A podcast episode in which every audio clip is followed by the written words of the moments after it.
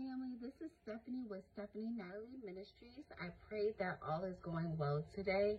Um, today, I wanted to talk to you guys really quick about a dream that I had, and it was extremely eye-opening. I believe was prophetic. I had two dreams, and to be honest with you guys, they shook me because I believe personally that God is showing us where the body of Christ is. And for me, you know, to see, have a dream where it just means so much. It's just, let me go into it. But before I go into it, I just want to thank you guys for whoever subscribed to me. And if you really, really, really like this channel, like this content, please, I would love you to like the videos and also share it with friends. Um, I'll allow God to do it organically, but at the same time, if you feel that this channel is blessing you, feel free to share it. So anyway, let me get into it. So I had this dream about, uh, I'm going to show you the first one. So the first dream I had, it was about several weeks ago. And in this dream, um, I was looking at a place. I was like in a building. And I seen all of these cars coming out. And I seen the people getting out of the cars with chains on them, chains on their hands, chains, you know, like slavery chains.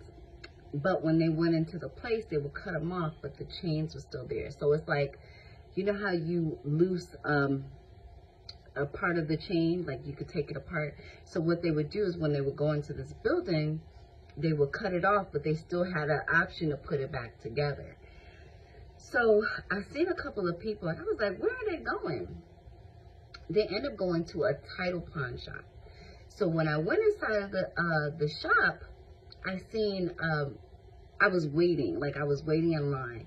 And as I was waiting, um, I was waiting for my name to be called. They called me. There was like Stephanie, and the lady who said it, she was kind of like kind of rude and I don't want to say just obnoxious. And she was like Stephanie, and I was like, excuse me, you don't say my name like that. It's Stephanie.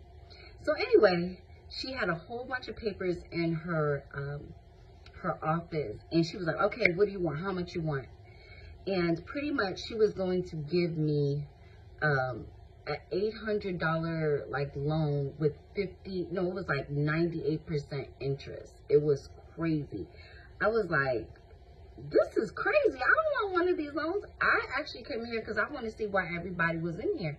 They have, you know, the chains or whatever. She's like, do you want a loan or not? And I was like, no. So I left and I ended up going out into the parking lot. And when I looked into the parking lot, I seen people with bondage, like yokes of rope around their neck. They were so, it looked like disgusting with chains wrapped around them. And I was just like, what in the world's going on?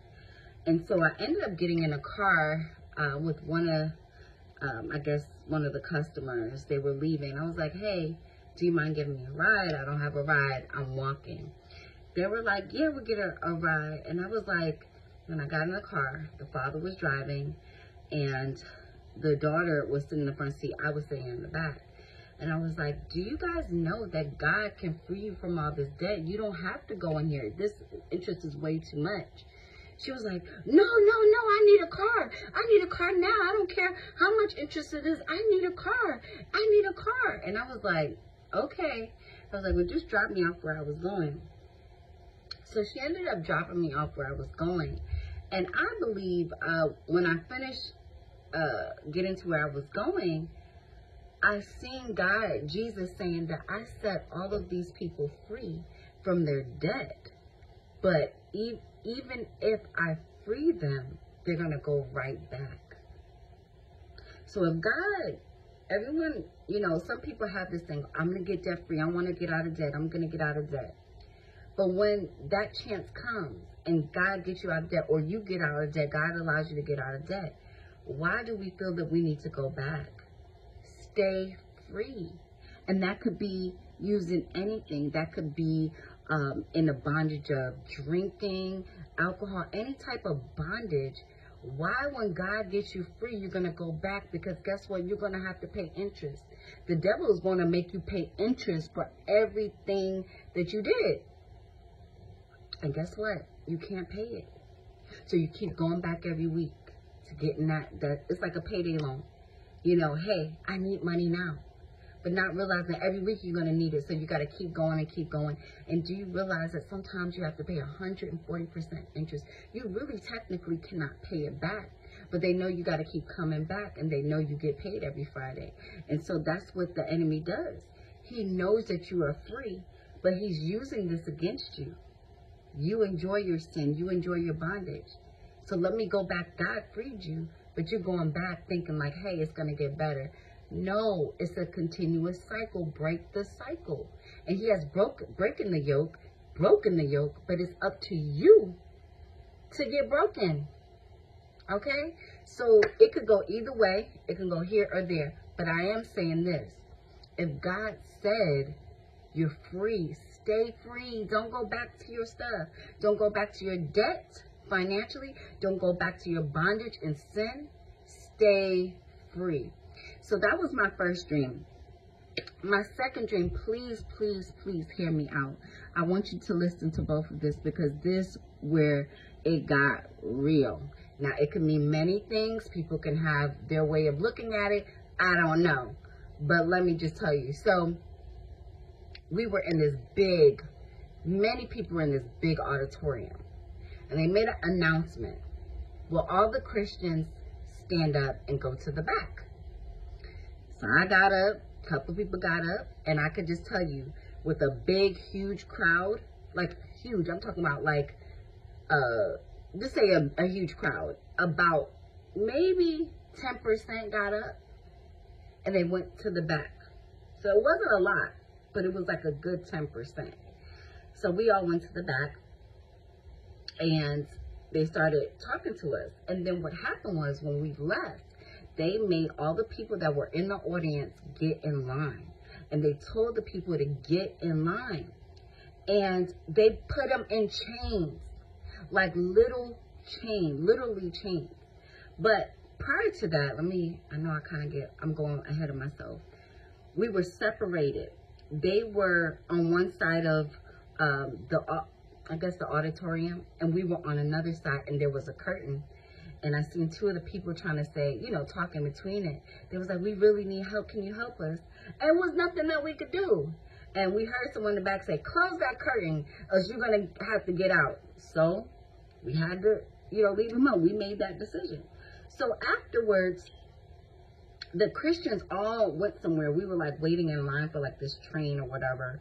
And it was a bunch of us. And I know my kids wasn't with me when I, was, uh, when I uh, went to the back. But we were all gathered into this place and I ended up seeing my son. He's like, Mommy, Mommy, I see you. And it was just amazing. He saw me and we hugged and everybody who was in that group of Christians were all taken care of. There was nothing broken. But guess what? I looked on the other side of the train tracks, and this is where it gets scary. I seen all the people. They look kind of brownish, like copper color. It was weird, but not like a shiny copper. It was like a dirt, like them dirty old pennies. They were all tied up in bondage on their necks and on their feet and in their arm and they were walking and they were getting beaten and some were exploding they were screaming for help and we could not help them i'm just telling you people i don't know what that means it could be the rapture it could mean god is doing a big separation but either way people wake up I want y'all to start thinking about people not in, oh, let me get my next, you know, fix. Let me try to see if I can produce, you know, promote myself. Let's try to get people saved. If you go in the supermarket, you see people, you say, Lord, I pray that you would send laborers to each and every person so they can minister the gospel to them so they can understand. You may be that person. You may not be. But even pray for your family. We, I can't touch the people that you know. You can't touch the people that I know. But guess what? We could all make a difference. Christians, start soul winning. There was less than 10% of us that got up. That, that's wrong. And it shouldn't be like this. So I pray that this dream helps you. I believe God is getting ready to, you know, separate some things. And it's probably already happening. But people wake up and I pray that this bless you. You have a blessed day. Bye bye.